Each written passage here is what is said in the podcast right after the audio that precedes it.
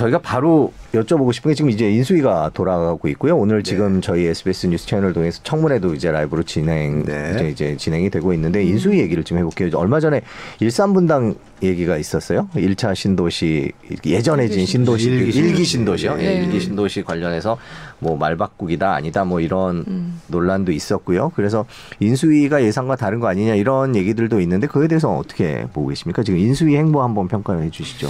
뭐 인수위가 발언한 내용은 사실 전혀 문제가 없는데요. 네. 일단 시장에서 제가 볼 때는 재건축이라는 것이 네. 뭐 1~2년에 되는 건 아니지 않습니까? 그렇죠. 법을 만들고 또 조합이 결성이 되고 또 뭐 사업 시행인가 관리 처분 이 기간이 보통 그 사이에 또 이제 뭐 심의가 있잖아요. 네. 뭐 교통 영향 평가, 건축 평가 뭐 여러 가지가 있는데 이러면 시간을 총체적으로 하면 보통 7년에서 10년 걸립니다. 네. 보통. 그러니까 그런 관점에서 중장기적 과제로 이렇게 표현을 한 것을 좀 민감하게 시장에서 네. 좀 호도한 경향이 있어요. 제가 볼 때는. 그렇지 않습니까? 뭐 네. 바로 내일 되는 것도 아니고. 그렇죠. 네. 그러니까 중장기, 그러니까 표현을 잘못한 것 같아요. 아, 신속하게 추진하되 중장기적 관점으로 주택시장의 어떤 뭐 수급 상황을 조절하면서 최대한 주민들의 편들을 뭐 이런 식으로 표현했으면 별 문제가 없을 것을 네. 그냥 중장기적 과제 뭐 이렇게 해버리니까 네. 표현이 오해를 살 소지가 조금 네. 등장을 하죠. 근데 거기에 또 민감하게 뭐 지금은 이제 재건축 조합장은 없잖아요. 일기 신도시는 리모델링 조합장이 있습니다. 네. 이분들이 이제 좀 민감하게 또 언론도 마찬가지로 민감하게 해서 마치 공약을 안 하는 것처럼 이렇게 좀 오해하는 소지가 있는데요. 인수위도 표현을 좀 더 정교하게 세련되게. 했으면 좋았을 텐데. 네. 그리고 또 시장도 마찬가지죠. 그 거꾸로 좀 기자분들이 여쭤봐서 중장기적 과제가 어떻게 진행될 것이냐. 그러면 뭐 법 만들고 차례대로 했으면 전혀 문제가 없는데 그러니까 제가 볼 때는 이제 나쁘게 얘기하면 투기 세력들이 흔드는 거라고 볼 수 있습니다. 왜냐하면 흔들어야 조금 붐을 타잖아요. 네. 뭐 그런 부분도 이면에 있다는 것을 같이 판단하는 게 더 합리적인 판단이 아닐까. 그러니까 전혀 문제가 없는 표현인데 좀 더 전달력이 좋았다라면 전혀 문제가 없을 것을 시장을 좀 순간적으로 혼란스럽게 했고 더 웃기는 것은 중장기적 과제에 대해서 이런 로드맵이다라고 표현하면 되는데 다시 말바꾸기라는 표현으로 하지만은 거기서 뭐라 하면 아 바로 하겠다 그랬잖아요. 네. 똑같은 얘기입니다. 그러니까 제가 드린 말씀대로 그 바로 한다 그러면 뭐 내년에 나오는 것도 아니고. 그렇죠. 그러니까 제가 드린 말씀 시청자분들이 잘 판단하시면 좋고 시청자분들 중에 혹시 일기 신도시를 대상으로 투자나 내 집 마련을 원하시는 분이 있으면 그게 뭐 5년 10년 5년 6년 안에 되는 것이 아니고 네. 빨라야 뭐 리모델링 조합이 된 것은 조금 낫겠죠. 네네. 바로 바꾸면 네. 되니까. 근데 법을 만드는 데만 뭐 1~2년 걸릴 거고 또 거기는 이제 이미 계획 도시이기 때문에 여러 가지 좀 손댈 게 너무 많이 있습니다. 그냥 깨끗하게 재건축만 하는 것이 아니고 네. 기반 시설을 재개발하고 똑같이 되잖아요. 그러니까 재개발하고 재건축의 차이는 기반 시설, 뭐 도로, 네. 공원, 뭐 하수구, 상하수도 뭐 이런 것들이 있냐 없냐의 차이인데 다 돼 있잖아요. 그렇죠. 돼 있기 때문에 건축만 하면 되는데 지금은 재개발 형태거든요. 이 내용이. 그래서 그런 부분도 같이 보시라 좀 말씀드리겠습니다. 그러면 바로 되기는 뭐 어쨌든 힘들다. 사실상 조금 기다려야 되는 건 맞다. 네. 집이 뭐 바로 줄 수 없잖아요. 뚝딱한다고 그렇죠. 뭐 공장에서 네네. 찍어낼 수 있는 것도 아니고요. 그렇게 이해하시는 게 좋을 것 같습니다. 네. 일반 재건축보다는 좀 네. 체크하고 네. 좀 난제들이 좀 많이 있습니다. 왜냐하면 도로 같은 것들이 계획도시니까 네. 용적률 200% 이하에 맞게 도로폭과 인구수를 계산해서 도로폭이 정해져 있잖아요. 네네. 그러면 300%가 되면 차량이 더 늘 것이고 여러 가지 도로폭도 늘어야 되고 교통 여러 가지 문제가 좀 연결되거든요. 그래서 이게 뭐 빠른 시간에 쉽게 되지는 않을 거라고 제가 말씀드리겠습니다. 오히려 계획도시에서 더 빨리 될 것 같은 느낌은 이게 다 기반 시설이 다 갖춰져 있으니까 예를 들면 뭐 그러니까 용적률 그대로 하면 엄청 빠르게 되죠. 바로 되죠. 진짜 조합에서 사인만 하면 3년 안에 집이 나오죠. 네. 네. 근데 지금은 내용이 바뀌니까 네네. 그거에 따라서 다 기반 상황이 시설이 바뀌어야 되는군요. 그러니까 이제 복잡하게 꼬이는 상황들이 많이 등장하고 또 이제 일기 신도시 중에 저 분당하고 일산은 네. 160% 180%에서 조금 여지가 있습니다. 네. 그냥 지어도 네. 보통 220%까지는 용적률 주니까. 그렇죠. 그런데 지금 뭐 3번 중동 이쪽은 또 220%까지 되거든요. 그다음에 용적률을 올려야만 사업성이 더 좋아지는 건 맞는데 그 자체만 보면 또 형평성에 또 문제가 되잖아요. 그렇죠. 그러니까 3번이나 이런 쪽은 300% 올려도 별로 사업성이 이렇게 뛰어나지 않습니다. 현재 220%, 226%도 있거든요. 네. 그러니까 사실 이게 인수위에서 이런 얘기 해도 되는지 모르지만 제가 이제 아는 비선의 라인의 정보를 말씀드리면 네. 다 조사를 한 것이 아니고 이 분당 주민만 조사를 한 겁니다. 시장 조사를. 그러니까 분당은 현재 169%가 6%니까 네. 200% 해도 되는데 300%면 따블이 되잖아요. 그렇죠. 두 배가 되니까 네. 사업성이 너무 좋아지잖아요. 네. 그러니까 거기만 시장 조사를 했지 일산 3번 이런 일산도 좀 해당되지만 3번 중동은 별로 반응 없습니다. 그거. 해봤자 300% 사실 실익이 해도 도움은 되는데 늘어난 용적률에 반은 또 세입자 표현이 이렇게 돼 있어요. 세입자 대책과 청년 대책. 네. 그게 무슨 말이냐면 만약에 220%에서 300%가 됐을 때 80% 정도 들잖아요. 70%. 그중에 네. 반이면 35%는 임대주택과 공공분양으로 하고 나머지 35%만 주민 몫이 되는 거예요. 그렇죠.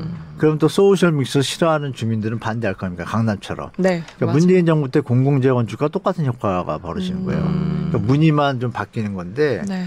그러니까 굳이 계획도시인데다가 전체적으로 네. 이렇게 도시를 다 뒤바꾼다는 게 과연 좋은 것인지 그렇죠. 좀 여러 가지로 좀 고민할 부분이 좀 많이 있습니다. 네. 예. 그리고 요즘 원자재가도 하도 많이 올라서 네. 재건축이랑 리모델링 하는데 비용도 앞으로 훨씬 더 많이 들 걸로 보이거든요. 훨씬 그러면, 아니고요. 한 5% 10%입니다. 10%. 그래도 네. 주민들 이제 부담이 그 정도 더 가중이 되면 사실 주택가격을 비교하면 안 되죠. 그런가요? 자꾸 그쪽으로 몰아가는데 네. 저 토건족 분들이 네. 그쪽으로 몰아가는 거죠. 그리고 눈천주공이 지금 중지했잖아요. 네. 그러면 사실 10% 정도 계산하면 제가 알기로는 원래 공사비가 3,000억이라고 그러면 네. 10%면 한 3,300억 하면 되는데 이게 갑자기 막 4,000억 이렇게 되니까 지금 트러블이 생긴 거잖아요. 더 올리려고 해서. 그러니까 뭘 빌미를 해서 네. 쉽게 말하면 국민을 볼모로 뭘 하는 것처럼 네. 공사비 원자재 빌미를 해서 계약서에 있거든요. 원자재 값이 변동이 있을 때 그 부분에 대해서 반영을 한다는 건 있습니다. 있는데 그 부분이 지금 몇 프로 오른지 정확히 나오지도 않았고 네. 또 내려갈 수도 있잖아요. 또 정리가 되면 그렇죠. 짓는 중이잖아요. 근데 갑자기 그걸 다 반영한다는 건 조합에서 받아들이기 힘들었잖아요. 그러니까 이런 부분들이 복합적이기 때문에 언론에 나온 것을 100% 믿으실 필요는 없습니다. 네. 그러니까 원자재는 크게 영향을 주진 않겠지만 영향은 분명히 있죠. 일부 줄 수 있다. 네. 예, 그거보다는 이제 용적률이 크게 문제가 네, 된다는 말씀이시네요. 그렇죠. 네. 예, 예. 저희가 이제 신도시 얘기를 해봤고 둔촌주공 얘기도 살짝 했습니다. 네. 네. 근데 이제 큰 얘기를 좀 해보겠습니다. 이건 워낙 네. 현안이어서 저희가 네. 궁금해서 네. 여쭤봤던 거고요. 그 지금 뭐 저희가 잠깐 얘기를 하는 동안 뭐라 그럴까요? 지금 이미 인수위에서 나오는 사인들을 놓고 이제 여러 가지 해석들이 오가고 네. 분분하고 이러면서 이제 새로운 정부의 부동산 정책이 어떤 방향으로 갈 것이냐에 네. 대한 논란들이 계속 있습니다. 아파트 가격 조금만 올라가고 이러면 되게 민감하거든요. 왜냐하면 최근 너무 많이 올라서요. 예. 이 정부 부동산 정책은 어느 쪽에 중점을 두고 풀어가야 된다고 보십니까? 당연히 뭐 주거 안정 아닌가요? 네. 어떻게 정부의 네. 어떤 정책은 집값 올리는 정책은 잘못된 정책이잖아요. 네. 근데 이 정부가 이제 문재인 정부를 비판했고 그 몫은 이제 폭등한 집값에 대해서 비판을 한 것이고 특히 네. 과도한 규제, 그러니까 규제를 정상화해서 이전으로 돌리겠다고 했는데 네. 표현 중에 이제 이런 표현이 좀 빠져 있어요. 집값을 규제 이전으로 돌리겠다는 없잖아요. 그러니까 형태가 뭐 물론 이제 MB 정부 때는 이제 집값을 잘 잡았는데 네. 노태우 정부 때도 집값을 잘 잡았잖아요. 네. 근데 그 이후로 보면은 우리가 좀 발전하면서 투자 기법도 발전하고 또 금융산업 자본주의가 좀 득세하다 보니까 네. 그쪽에 이제 일반 대중들이 좀 선호도가 높아지다 보니까 그거를 또 활용하는 어떤 형태들의 어떤 카르텔들이 이어지고 있지 않습니까? 그러니까 제가 볼 때는 이 정부에서 가고자 하는 방향은 이미 주택가격 안정이 기본인데 그 표현을 한 번도 안 했다는 건 좀 문제가 있다고 봐요. 대놓고 대변이든 누구든 정확하게 그동안 주택가격이 폭등을 해서 고통받았던 서민과 또 1주택에서도 마찬가지죠. 집값이 올라서 뭐 내 집값만 오르는 게 아니잖아요. 만약에 자제분이 둘이 있다 그러면 그 고민덩어리입니다. 그러니까 신문을 우리가 잘 파게 되는데 뉴스를. 집값이 올라와서 좋다고 막 얘기하잖아요. 뭐 그렇게 하는데 그분이 솔로이거나 다주택자거나 갭투자분들은 맞아요. 맞는데 부모 입장에서 자식이 있는 분들은 틀립니다. 내가 올라봤자 자식 집 도와줄 때 똑같이 올라가잖아요. 근데 자식이 둘이면 돈이 더 들어갔죠. 세금은 더 내게 됐죠. 그래서 선거 내용도 보면은 유주택자의 반이 윤석열 당선인을 안 찍었습니다. 또 역으로 또 무주택자의 반은 또 이재명 후보를 안 찍었어요. 그 이유는 뭐냐면 임대차법이 또 문제가 있기 때문에. 네. 그러니까 정부가 해야 될 일은 유주택자, 무주택자 구분 없이 주거 안정을 택하면 되는 것이죠. 그러면 집을 갖고 있는 사람들도 안정적으로 다른 곳을 통해서 경제 활동을 하고 또 수익을 할 수 있는 길이 많은데 집으로 올인하다 보면 국가 경제에 도움도 안 돼요. 그러니까 결론은 그렇습니다. 이 정부가 가야 할 방향은 주택 공급 계획이 지금 250만 원가 돼 있고 그 부분에 대해서 올인을 해야겠죠. 첫 번째. 그러니까 주택 공급 계획의 로드맵에 대해서 아마 차후에 이제 발표할 텐데 먼저 그 1번으로 나온다 그러면 저도 박수를 치겠지만 또 쓸데없이 뭐 규제 뭐 이런 거 갖고 정치적인 시나리오로 접근하면은 이건 아주 나쁜 정부가 되는 거죠. 어떻게 말하면 투기꾼 정부가 될 수도 있습니다. 심하게 얘기하면. 그것이 과연 국가 경제와 일반인들한테 도움이 되나요? 우리나라 가구가 2180만 가구인데 이 다주택자가 200만 밖에 안 됩니다. 그러면 1900만은 1주택자 아니면 880만 무주택자 더하면 그럼 누가 혜택을 보는 거예요? 그 정책 방향이. 그러니까 중요한 것은 이거죠. 다주택자를 너무 징벌적으로 중과를 매기고 뭐 매물도 거래도 못하게 이런 것들은 불합리하니까 고치는 건 맞는 분명히 맞는 방향인데 그것에 포장돼 가지고 원래 본질을 흐트리면 안 되겠죠. 그래서 이 정부가 해야 될 일은 제가 볼 땐 공급 대책에 대해서 명확히 국민들한테 던져주고 불합리한 규제들, 너무 과도한 뭐 세금의 어떤 부담 이런 것들에 대해서 합리적으로 가겠다는 이게 이제 그 다음에 오고 세 번째가 신도시 같은 거 이것도 당연히 해야 될 일이잖아요. 해야 되는데 순차적으로 주택 가격이 안정되는 선에서 주민들의 편의를 위해서 최대한 빨리 하겠다. 두 개가 같이 가는 거죠. 이런 식으로 가야 되는데 만일의 표현이 그 묘하게 이제 어떤 것들이 앞에 나오고 중요한 것들이 뒤에 나오면은 이거는 국민이나 저나 뭐 감시하고 비판하고 불만의 소리가 나올 수 있는 소지가 많다고 봅니다. 예, 크게 세 가지로 말씀을 해주셨네요. 네. 공급, 규제 개혁, 그다음에 이제 신도시 같은 문제들을 말씀을 해주셨는데 공급은 하나하나씩 한번 짚어볼까요? 예, 공급은 어떻게 저희가 마이크가 지금 잠깐 좀 가까이 켜서 저희가 지금 잠깐 마이크 위치 조정이 있었습니다. 그 공급 문제 한번 짚어보도록 하겠습니다. 공급은 어떻게 어느 쪽에다 포인트를 둬야 되고 또 뭐 예상은 어떻게 잘 될 거라고 보시는지요? 아 공급이 이제 아시겠지만 250만 원 또 이재명 후보는 300만 원을 얘기했었는데요. 250만 원, 300만 원 다 실현 가능성은 100%는 아닙니다. 첫 번째. 그 안에 물량 중에 지금 일단 윤석열 당선이 됐으니까 250만 원 공급 계획을 잡고요. 217만 원가 로드맵에 이미 있습니다. 문재인 정부, 전 정부에서. 그 217만 원 중에 한 40만 원가 재건축 재개발 물량입니다. 그거는 이제 사실 정부가 정하는 것이 아니라 조합원들이 뭐 시공사를 정한다든지 분담금이나 이런 게 맞아야 사인을 하니까 조합원들이 오케이를 해야 되는 물량이니까 유동적인 물량이죠. 네. 다 될 수도 있겠지만 다 안 될 수도 있겠죠. 분쟁이 생기면. 아까 말씀주신 뭐 건축자재 값이 올라가는데 시공사와 분쟁이 생긴다. 그러면 일단 스톱해야 되잖아요. 그러니까 말한 그 내용이 몇 년도까지 250만 원지가 없지만 250만 원을 삽을 착공을 한다는 것인지 뭐 그런 명확한 게 없잖아요. 로드맵이. 중요한 것은 문재인 정부에서 2028년까지 로드맵이에요. 그 217만 호가. 말씀드린 그 재건축 재개발 유동 물량 그리고 공공주택 도심 복합 사업 있지 않습니까?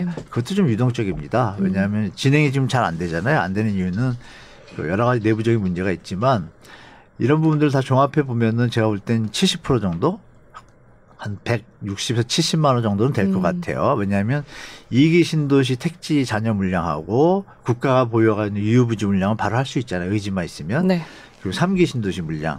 이렇게 하면 이제 수도권에가 한 130만 원인데 수도권 130만 원은 정부가 의지를 가지면 빨리 될 수가 있는데 이제 분명히 가다 이런 상황이 옵니다. 뭐냐면 주택가격이 좀 침체 국면으로 간다. 만약에 조정이 왔다 그러면 시장 안정을 위해서 공급을 좀 늦추게 됩니다. 이런 이제 변수를 이제 이 정치하는 양반들이 장난을 치죠. 나쁜 말로. 좋게 얘기하면 그냥 계속 나가야죠. 그렇죠? 지금은 힘들지 몰라도 주택이 공급돼서 미분양이 낮으면 다 소화가 되게 돼 있잖아요. 결론은. 그러면 나중엔 여유가 생기겠죠. 주택 가격이 안정되면. 그 다음에 집값이 오르는 게 제일 국민들한테 도움이 되겠죠. 국가에. 그런 부분에서 볼 때 유동성은 분명히 있고, 그리고 그 시장에 너무 침체가 되면 공급을 좀 줄일 겁니다. 단지 팔리질 않으니까. 그런 부분을 같이 보신다라면 정상적인 시장이 이어진다고 볼 때는 아 180만 호가 한 7, 8년 안에 나오겠구나 이렇게 보시면 되고, 네.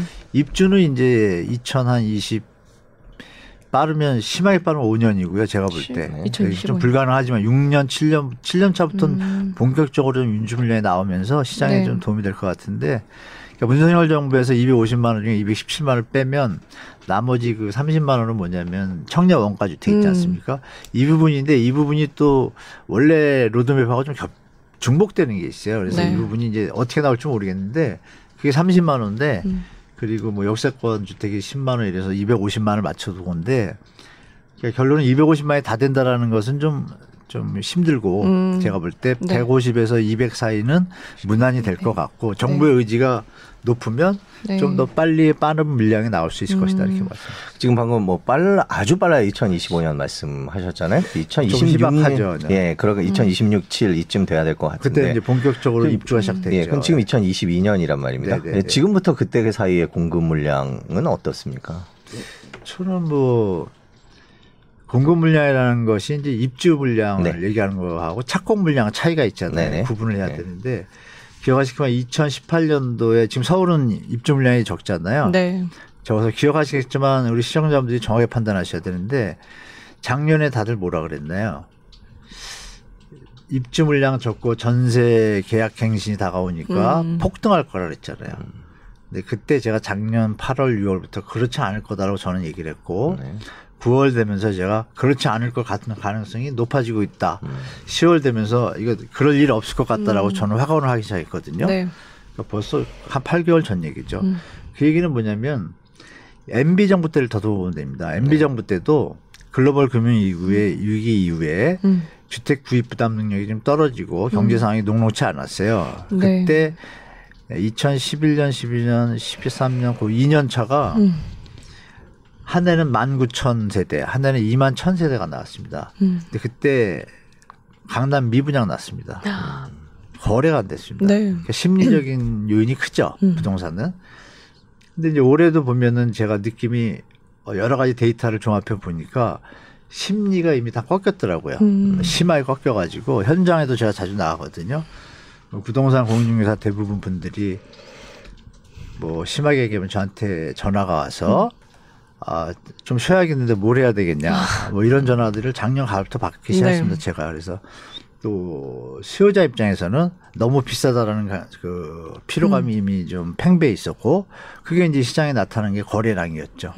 그래서 저는 여러 가지 정황을 볼 때 뭐 좀 말이 길어서 죄송한데 시장을 좀 보수적으로 보는 게 좋을 것 같다 뭐 이렇게 말씀드리겠습니다. 네, 그 180만 호 정도를 아까 추정한다고 말씀하셨는데 네네. 이 정도 공급이 되면 네. 그래도 지금 말씀하신 건 공급량이 상관없이 시장 분위기는 이미 침체됐다는 얘기시고 네. 180만 호가 공급이 되면 앞으로 더 시장 가격은 아, 네네. 지금보다도 이거 좀 말씀드리기 전에 네. 이 입주 물량이 이제 MB 때도 떨어졌다는 걸 사례를 말씀드린 거고. 네.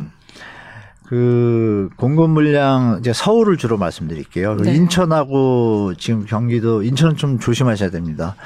대구 사례에서 보시다시피 적정 물량이 있는데 입주 물량이 대구는 이제 2, 3년 동안 물량이 평소에 2배입니다. 네. 그래서 뭐 하락이 한 2, 3년 동안 쫙 심하게 이어질 거고 네. 세종도 마찬가지고, 인천도 작년까지는 좀 반짝했습니다. 네. 반짝했는데 그 풍선 효과거든요. 풍선은 비규제 지역이기 때문에 서울에서 막히고 수원에서 규제 지역, 경기도의 규제 지역이 막히니까 인천으로 간 거예요. 네. 나머지 유동성들이 가서 올랐는데, 인천에 이제 구입 부담이 들어가면서 물량들이 이제 나오기 시작했습니다. 이제 올해부터 내년 후년이 물량이 2배입니다. 평소에. 네. 2년 동안 8만 호가 나옵니다. 인천에. 네. 그러니까 인천 시장은 극도로 조심하시라고 제가 말씀드리고 아, 네. 향후에.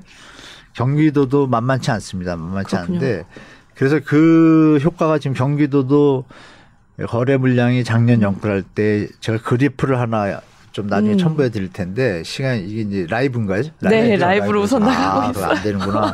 아, 지금 라이브인지 모르고 라이브로 하고 계셨군요. 네, 예, 라이브입니다. 네. 좋은 도표가 있는데 혹시 시간이 되면 나중에 예, 저희가 나가도 해드리도록. 경기도하고 서울의 뭐 아파트 다세대 그 그림표가 똑같습니다. 아, 너무 네. 똑같아요. 제가 깜짝 놀랐는데.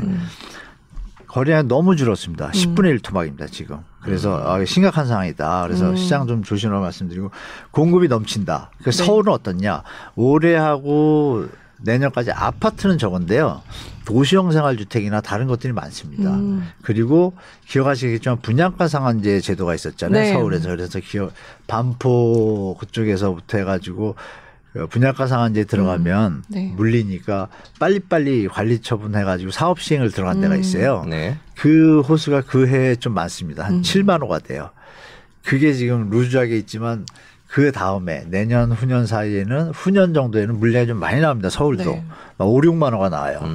그러면 이제 3기 신도시 물량이 겹치잖아요. 그렇죠. 그래서 저는 뭐 모방송에도 말씀드리지만 그런 걸 감안할 때 외부에서 충격이 조금만 국제적인 충격이 있으면 무조건 40% 간다는 소리가 그 소리입니다. 아, 그 물량 자체로도 10에서 20%는 조정될 것 같은 가능성이 높은데 외부 충격까지 뭐 과시한다라 그러면은 이거 뭐 100% 2008년, 2010년, 11년 상황이 도래할 것 같다라는 게 거의 대잡입니다. 왜냐하면 그때도 노무현 정부 때도 막 이런 상황에서 오피스텔이 뒤에 떴거든요. 네. 똑같습니다. 지금도. 오피스텔 지금 막 펌핑하잖아요. 그러니까 여러분들이 이 역사는 좀 되풀이된다 그러잖아요. 뭐 네. 그런 거에서 너무 똑같아가지고 제가 30년 부동산에 했지만 아 이거 좀 위험하다라고 좀 판단하고 있습니다. 그래서 공급 물량에 너무 의존하지 마시라. 왜냐하면 상황이 더 중요하다. 상황이. 그렇구나. 암만 공급 물량이 적더라도 네.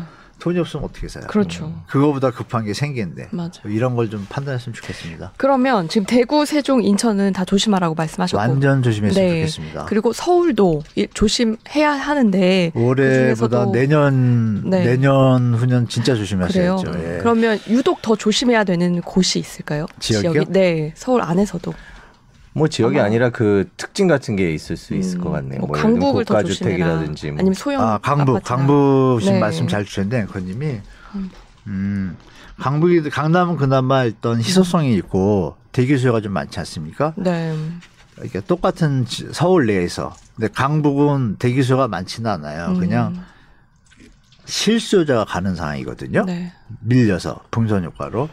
근데 지금 강북이 벌써 좀 많이 지금 막 몇 억씩 떨어지고 있는데도 거래가 잘 안 돼요. 네.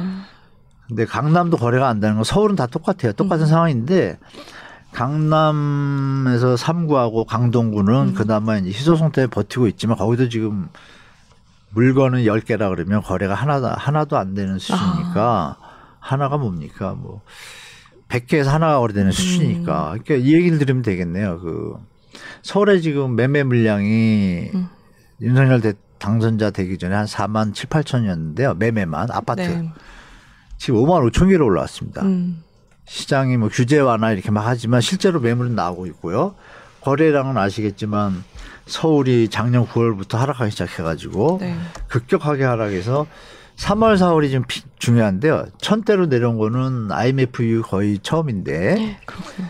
지금 뭐 11월, 12월 다 1000대고 2월은 지금 810건이거든요. 810건. 네. 그 와중에 2월에 좀 묘한 데이터가 있는데 870개까지 갔다가 810건이 됩니다. 결론적으로. 네. 870개까지는 유동적으로 있다가 해지 물량이 많았다는 얘기예요. 3월 거래량은 4월 말까지인데 지금 이제 어제 그제로 이제 4월 말이 끝났잖아요. 네. 1000몇백 개예요. 이게 3, 4천까지 갔으면 이게 반등한다고 저는 인정하겠는데 네. 이건 기술적 반등도 수준도 안 돼요. 그러면 이제 5월 물량, 4월 물량이 이제 관건인데 네. 이 부분에 대해서도 제가 볼 때는 쉽게 못 살아난다고 판단이 드는 거예요. 시장 분위기를 봤을 때. 그리고 5월 2일 날 FOMC 회의에서 분명히 뭐 0.25나 0.5 올릴 거 아닙니까? 그렇죠. 그게 지금 우리는 금리 올라가는 누적에서 트라우마가 있기 때문에 심리적으로 많은 부담을 줄 거예요.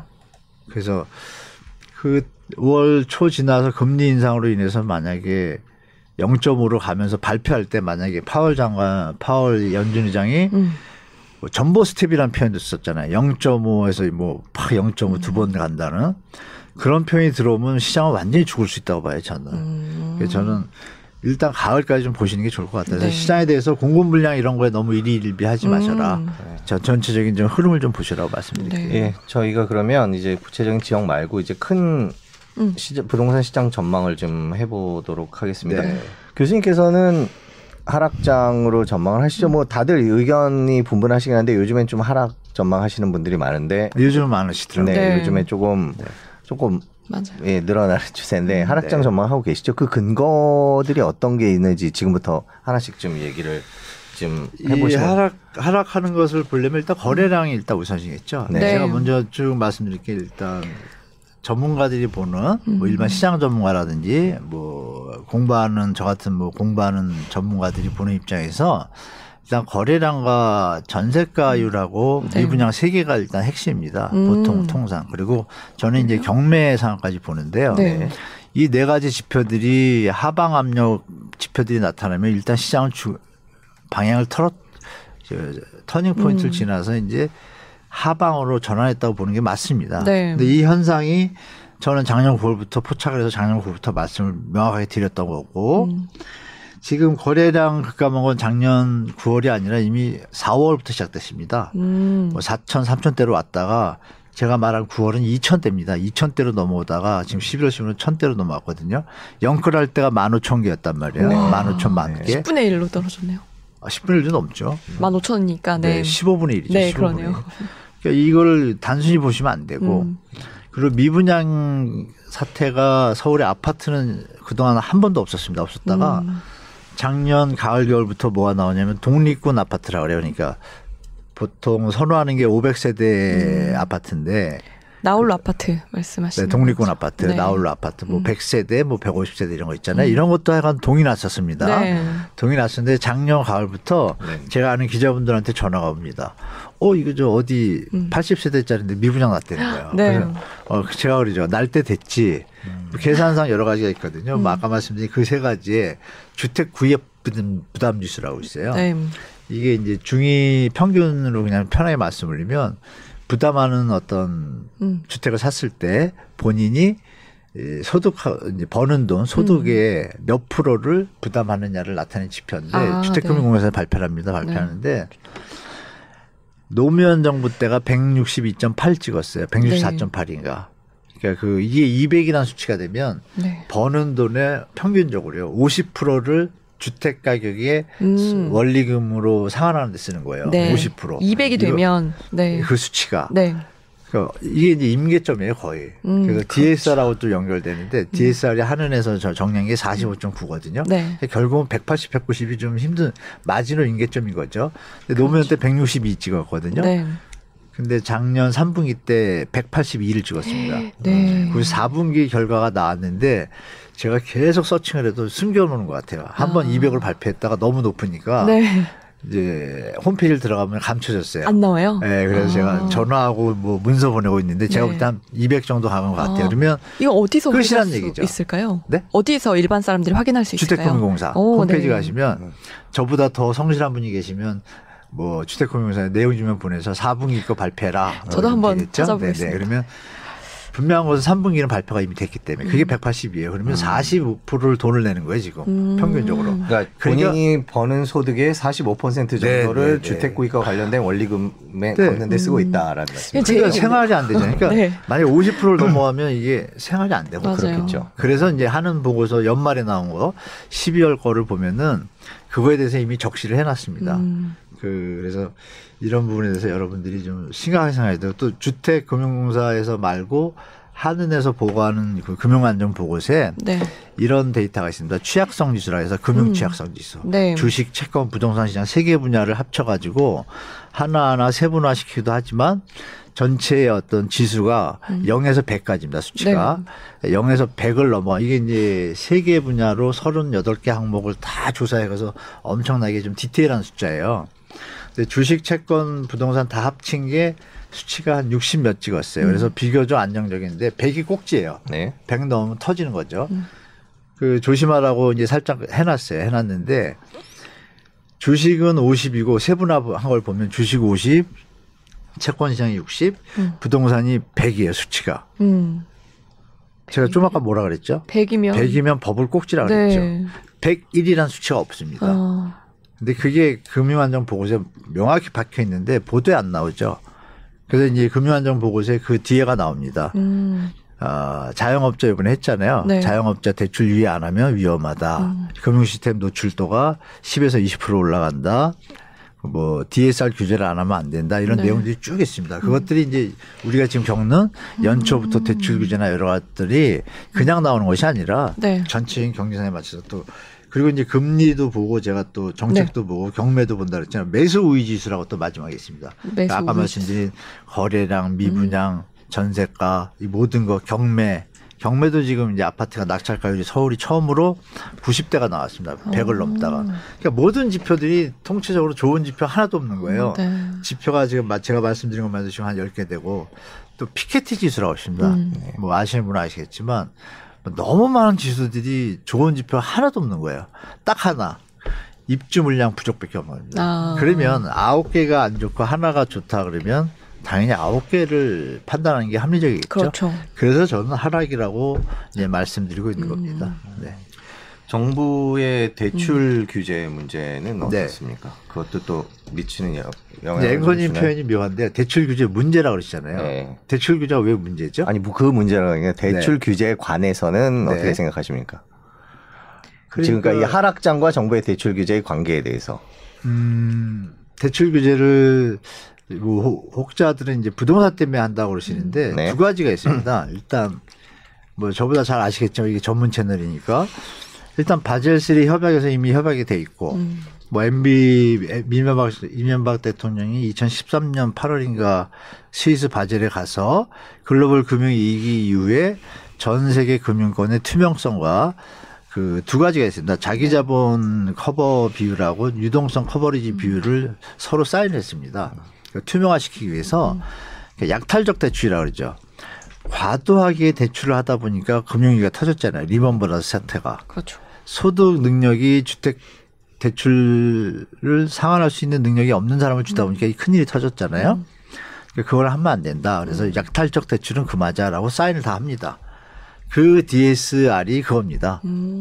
빚내서 자꾸 집 사고 이러면 거품만 생기니까 그 베이스에서 출발해서 은행들이 뭐 리먼 브라더스 세계 뭐 큰 금융기관인데 부도한 것처럼 어느 은행도 방심할 수 없으니까 다 사인했고 그거에 맞춘 로드맵에 따라서 2022년 1월부터 시행하기로 돼 있던 겁니다. 그러니까 하는 거였고 하는 중에 우리는 좀 더 다른 부분 대출 규제 자체의 문제가 아니라 대출을 주택을 살 때 실수요자만 대출을 해준다든지 가수요 시장을 이제 차단한 거 거래 정책에 이게 이제 합쳐지니까 대출 규제가 강하게 느껴지는 거죠. 그리고 결정적으로 우리는 전세 대출이 있잖아요. 그렇죠. 전세 대출이 집값을 떠받쳐 주는데 전 세계에서 전세 제도는 대한민국하고 볼리비아랑 나와 있습니다. 두 나라가 있는데 볼리비아는 전세 대출이 50%를 넘으면은 세입자가 권리를 그만큼 갖습니다. 더 민주적이에요. 대한민국이 후진적입니다. 그래서 이런 부분에서 대출 규제 부분이 강하다고 얘기를 하시는데 지금 예를 들어서 집이 있는데 집값이 하락하고 있어요. 5억짜리가 4억이 돼서 대출을 안 받고 사는 게 나은 건가요? 아니면 5억짜리를 대출을 받게 되면 펌핑이 돼서 6억 돼 가지고 2억을 대출 받아야 됩니까? 우리가 기본적인 원리를 너무 시장 논리에 치우치다 보니까 뭐 대출이 없으면 집을 못 산다는 아주 안 좋은 풍토를 금융산업자본주의가 조성하고 있잖아요. 그쵸. 계속 지금 젊은이들이 다 알아요. 대출 싹 순식간에 다 막았다고 가정을 할게요. 자기 돈으로 집 사는 게 정상 아닙니까? 그렇죠. 근데 원래대로라. 원론적으로. 이 금융산업자본주의가 미국에서 이제 자기들이 제조업이 망하고 돈 벌 길이 돈 갖고 돈 장난하는 것밖에 없으니까 파생상품을 만든 거 아닙니까? 여기서 출발한 거 다 알잖아요. 경제학자들도. 어느 정도 꽂혀야죠. 그런 부분을 우리가 같이 생각한다라면 좀 뭐라 그럴까요? 생각 있는 학자들이라면 이제는 저 같은 소리를 다 같이 내자. 후세들을 위해서라고 좀 말씀드리고 싶고 그런 거로 좀 샜지만 대출 규제는 적정해야 된다.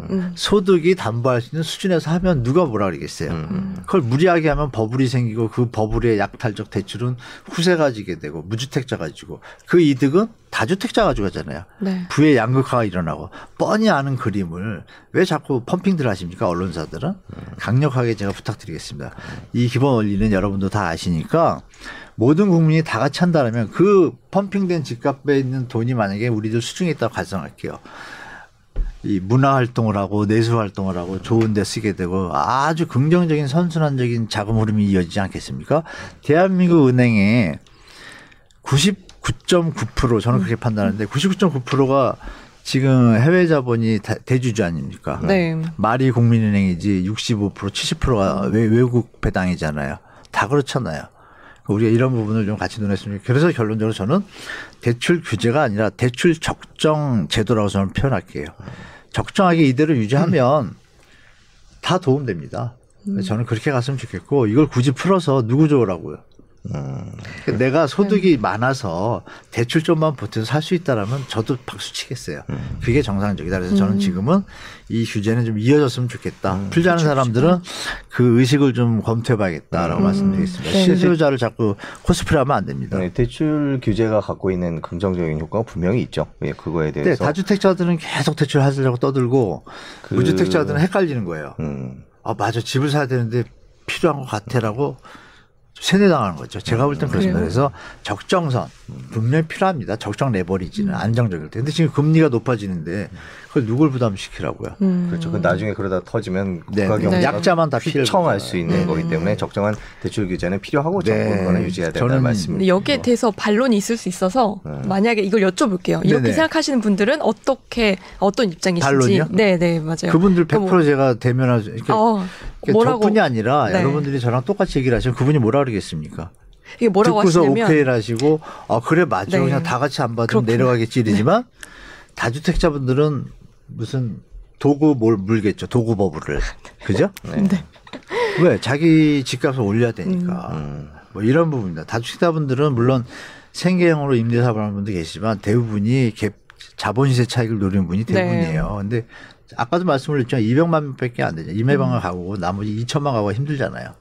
이제는 좀 전체적인 어떤 사고나 어떤 방향성을 좀 패러다임을 바꿀 때가 됐다라고 저는 강력히 시청자분들한테 말씀드리고 싶습니다. 그러면 무주택자가 내가 대출이 안 돼서 집을 못 산다라고 생각하는 거는 세뇌당하는 거죠, 사실. 집값이 너무 높아서 못 사는 거죠. 네. 그렇지 않나요? 그렇긴 하죠. 근데 아예 나는 이제 사다리마저 끊겼다라고 생각을 하실 수도 있더라고요. 아, 자기가 돈을 어느 정도 모으는데 왜 끊겨요? 대출 자체가 안 되니까 집을 살 수 있는 이제 희망의 사다리도 없다라고. 안 된다면요. 지금. 그러니까 안 된다면 규제를 된다면? 많이 막는다면 나는 이제 집값 상승으로 돈을 벌 수 있는 일시적으로 그렇게 생각할 수가 있죠. 나는 그러면 대출을 받아서 못 사네 영원히. 그렇죠. 그럼 그동안 노나요? 돈 모으면 되잖아요. 그냥 목돈을 분명히 말씀드리면 대출이 막히면 집값은 내려오게 돼 있습니다. 100%. 그러면 가만히 앉아도 돈을 버는 효과가 있잖아요. 차근차근히 모아. 내가 10억을 모을 거를 5억만 모아도 되는 집값이랑 균형점에 맞는 시장이 올 거 아닙니까? 그런 부분을 역으로 생각하지. 한 번 더 설명드리면 되겠죠. 사다리 끊기는 게 아니라 사다리가 길었던 게 좁아지는 거죠. 더 가까워질 수 있어요. 이거는 이제 쉽지는 않죠. 알겠습니다. 시장주의다 보니까 이게 충돌하다 보니까. 예. 지금 저희가 이제 하락장에 관해서 얘기를 계속 하고 있습니다. 뭐 지금 하락장이 올 수밖에 없는 이유들을 교수님께서 쭉 말씀을 해주시고 계신데 하락한다면 지금 상황은 어떤가요? 지금 부동산 시장 상황. 지금 이제 윤석열 당선자가 되고 신정부가 들었으니까 거기에 대한 기대감과 또 근데 효과가 없다는 걸 제가 말씀드렸잖아요. 지금 펌핑이 한 두세 달 됐잖아요. 3월부터 벌써 4월만이니까 두 달입니다. 두 달인데 효과가 없어요. 그러니까 이런 부분에 대해서 효과가 없다는 것은 시장이 생각보다 더 보수적으로 돌아섰다. 관망적으로. 그러면 나쁘게 좀 더 심화해서 얘기하면 아, 살 사람이 없구나. 살 돈이 없구나. 그리고 또 더 나쁘게 얘기하면 살 사람조차 안 사는구나. 그래서 다른 데서 말씀드렸지만 강남보다 지금 미국의 맨하튼하고 뉴욕의 맨하튼 쪽에 지금 투자를 지금 많이 하거든요. 강남 VIP들이. 그럼 왜 갈까요? 간단하죠. 강남의 미래 가치 상승에 대한 자본시세 차익이나 기대감보다 미국이 더 저평가됐다고 판단하고 상승 여력이 있다고 판단하니까 글로 투자하러 가겠죠. 그리고 해외의 상업은행들이 우리나라에 많았었잖아요. 뭐 메릴 린치부터 여러 가지들이 다 왜 철수를 했을까요? 대한민국에서. 그래서 상업은 상업용 뭐 주택이나 아파트 오피스 투자하려고 왔던 회사들이 다 빠졌습니다. 네. 그럼 뭐 거기까지만 말씀드리면 이제 미뤄 짐작하셔야 되고 그걸 나타낸 게 뭐냐면 피케티 지수입니다. 피케티 지수가 전 세계가 뭐 한번 찾아보시면 아시겠지만 네. 전 세계가 피케티 지수가 6에서 7 수준을 가면 약간 버블이 터졌습니다. 그 그림도 제가 올려드리면 좋을 텐데 그 대한민국이 피케티 지수가 재작년까지 수치가 좀 나왔어요. 보도에 뭐 6, 7이다 8이다 조심하자. 근데 지금 안 나옵니다. 왜 안 나오는지 아세요? 10위를 찍었거든요. 그래서 영국 이코노미스트에서 얼마 전에 경고한 겁니다. 한국에. 일본하고 거의 똑같이 될 수 있으니 조심해야 된다. 그 소리는 뭐예요? 다른 신호예요. 네. 영국 펀드들이요. 돈 빼라 한국에서. 그렇지 않을까요? 하나 더 생각하면. 그러니까 이런 부분을 좀 같이 봤으면 네. 좋겠다. 그러니까 너무 긍정적으로 보지 마셔라. 네, 그럼 그 시기는 언제쯤 되고 어느 정도 하락할 것으로 예상을 지금 네, 이제 조정은 저는 이제 정부에서 잘 주택 공급이나 이런 부분에서 아까 말씀드린 대로 정책의 로드맵을 국민들한테 좀 명확하게 설명해 주면 조정을 겪어도 10에서 20% 한 4, 5년 안에 이성조선에서 알맞게 갈 텐데 네. 그게 아니라 지금처럼 좀 우왕좌왕한다든지 잘못된 신호를 주게 되면 예를 들어서 이거죠. 가격이 상승하는 요인을 많이 줬다고 가정을 할게요. 임대사업자 풀고 뭐 이런 식으로. 그럼에도 얘가 시장을 못 받치고 못 올라가면 어떻게 돼요? 그건 완전히 끝이죠. 더 못 올라간다는 거. 네. 그러면 이제 내리막길은 더 깊어지겠죠. 게다가 이제 제가 아는 시나리오 중에 해외 헤지펀드들이 아까 말씀을 했지만 미국은 지금 금융산업자본주의로 성장률을 높이고 있기 때문에 다 전 세계 개방하라 그러고 투자했다 뺐다 방식으로 그 유동성이 부족하면 그 나라들이 뭐 디폴트에 빠지게 되잖아요. 그거를 이제 해봤었잖아요. 우리도 IMF 겪었고. 근데 제가 아는 소싱으로 믿거나 말거나 동남아가 타겟이라는 얘기를 좀 듣고 있어요. 여러 가지 정보를 종합해 보면 헤지펀드들이 다음에 노릴 거 동남아가 요새 잘 컸었잖아요. 네. 그러니까 동남아의 어떤 뭐 인도네시아가 인구가 2억 됩니다. 와, 맞네. 그런데 툭 터지면 거기 뭐 헤지펀드 입장에서는 이 사냥할 거리가 많잖아요. 네. 그럼 거기를 치는데 그 충격이 우리 다 연쇄적이잖아요. 그러니까 그런 충격이 있다라면 제가 볼 때는 순간적으로 네. 3, 40%는 가볍게 간다. 네. 빠지는 게. 근데 그런 것이 없다고 가정할 땐 20%에서 30%는 조정이 가능하다는 시장이다라고 저는 보고 있습니다. 그 기간은 20%. 2년에서 한 5년 사이. 네. 2년에서 5년 동안 네. 20에서 30%. 네. 지금 말씀해 주신 게 이제 외부 요인을 말씀을 해 주셨는데 네, 가정할 때. 네, 뭐 그런 게 있을 수도 있고 그 외에 다른 외부 요인들도 신경 써야 될 것들이 있나요? 뭐 금리 미국의 금리 인상이나 세계 경제 침체나 뭐 이런 것들을 다 저희가 영향을 미치겠죠. 계속 지켜봐야 되겠죠. 이런 거죠. 경제가 좋을 때 우리가 이제 자생력이 있고 아까 말씀드린 주택가격 부담지수나 뭐 가계부채 제가 말씀드렸는데 가계부채 지수가 가처분 소득 대비 가계부채 비율이 전 세계 1등입니다. 북유럽 5개국 빼고. 네. 북유럽 5개국은 세금이 50%라서 미래에 대한 부채에 대해서 부담 능력이 설계가 돼 있어요. 괜찮아요. 근데 우리만 안 돼 있습니다. 그게 푹 터지면 다 뭐 연쇄 도산인 형태인데 그러니까 이런 시스템들을 다 종합해 보면은 제가 볼 때는 지금 그 가능성이 외부 충격이 좀 취약하죠 우리가 네. 다른 나라보다 그렇죠. 가계부채가 좀 심각하고 그리고 대출 유예로 지금 이어지고 있는데 자영업자들도 문제가 큽니다. 자영업자들이 대출 유예한 그 액수가 제가 뭐 들어보니까 한 12조 정도 되는데요. 네.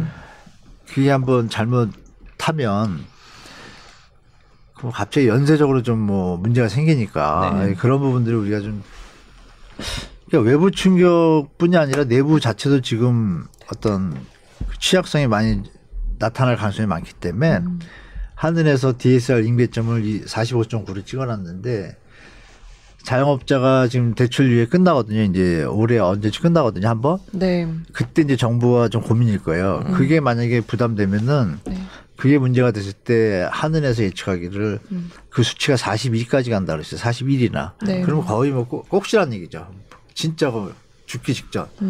거기서 문제가 생기면 내부적으로도 이제 아까 말씀드린 그 자체적인 요인 말고도 10에서 20%는 기본인데 더 내려갈 수도 있겠죠. 내부적으로 네. 터지면. 근데 그거는 제가 볼 때 신정부가 잘 정리할 거라고 보죠. 왜냐하면 이미 조사가 다 돼 있거든요. 그래서 대비책이 좀 있어요. 한은에서도 내놓고 금융위에서도 쭉 다 내놨습니다. 내놨는데 인수위에서 여러분 아시죠? 어느 정부나 그 국민을 위해서 정책을 짜는 분도 계시지만 일부 기득권을 위해서 정책을 짜는 듯 하면서 앞에서 껴서 하는 분도 계시잖아요. 신적폐라고 그러죠 요즘. 네.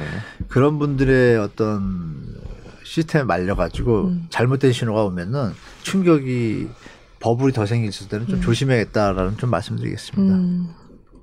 버블을 조심하셔라. 앞으로 당분간 2년에서 5년 사이 최대 30%까지 하락할 수 있다는 그러고 나서 우리가 말씀이시죠. 또 이제 안정되고 주택가격이 조금 내려오고 소득은 늘고 일자리가 안정되면 다시 주택가격을 살 수 있는 선이 오잖아요. 그때가 적정한 이제 펀더멘탈이 제대로 형성이 되겠죠. 그러면 한 2-3년 뒤에 지금 무주택자들은 그때쯤 집을 사는 게 훨씬 낫겠네요. 아니죠. 지금부터 사전청약 들어가시면 되죠. 사전청약을 들어가도 보증액이 바로 되는 경우는 거의 없고 이러니까 해두시고 대비를 해두시고 사전청약은 또 해지해도 돼요. 네. 그러다 일반 청약 마음에 드시는데 분양가 상한제 있는 데는 싸잖아요. 네. 도심이라도 들어가서 당첨이 되시면 사전청약 해지하고 올라가시면 되고 사전청약하고 계시다가 뭐 다른 거 했는데 이게 됐다 하면 이거 하고 이쪽으로 가면 되고 이렇게 가셔야지 그냥 넉놓고 있으면 안 된다. 넉놓고 계시다가 시간 다 가면 바쁘다 보면 깜빡 있잖아요. 1-2년 금세가잖아요. 그렇죠. 그러면 또 주택가격 또 상승이 오면 또 마음이 조급해지죠. 또 이러니까 준비를 하신 상태에서 가시는 게 좋을 것 같습니다. 네, 알겠습니다. 그 이런 부동산 하락장에서 전세 시장은 어떻게 될 거라고 보세요?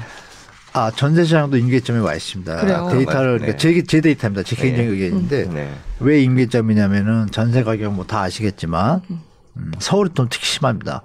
서울은 기억나시겠지만 작년 연말부터 뭐 전세 가격 부담대 월세로 늘어나 이런 기사가 좀 요새 계속 나오잖아요. 그렇죠. 그건 이제 잘못된 기사죠. 제가 면밀히 파악해본 결과 서울의 전세가율이 강남 한 50%대로 지금 내려가고 있는데 내려가고 있습니다. 계속 한 3달째 내려가고 있는데 보도에 좀 많이 안 나서 좀 제가 아쉬운데요.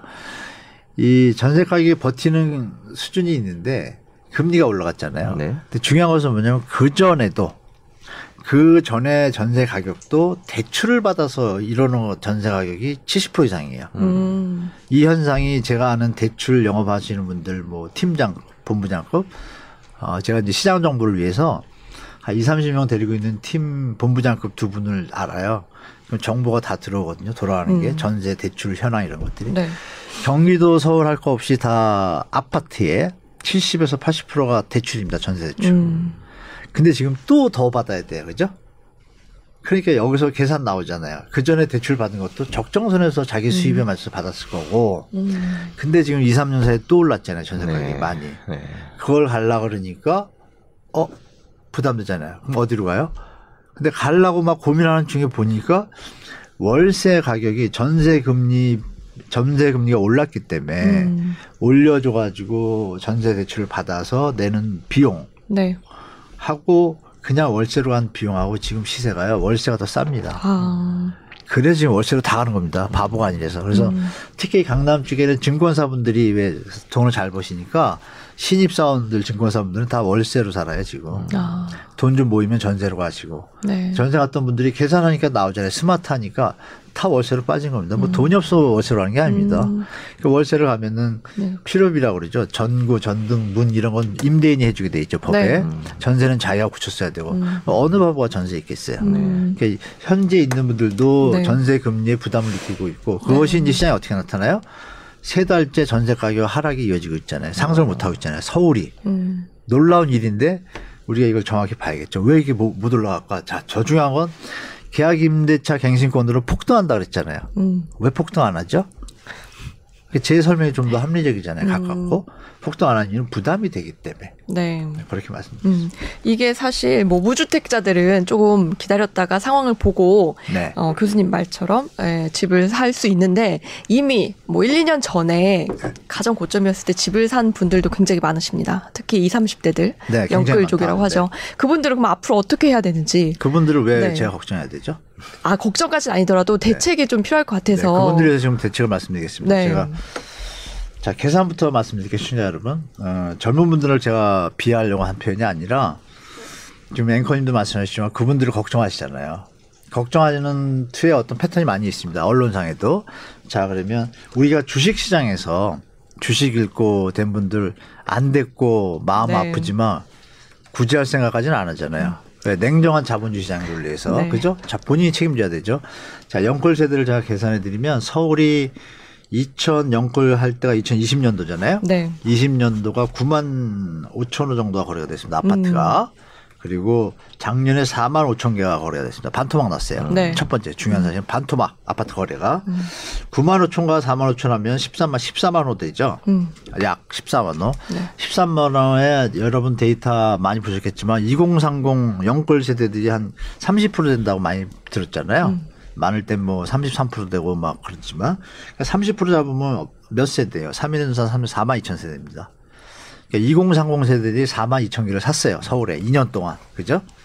자, 4만 2천 세대 중에 여러분 기억하시지만 연끌할 때 저는 속으로 있습니다.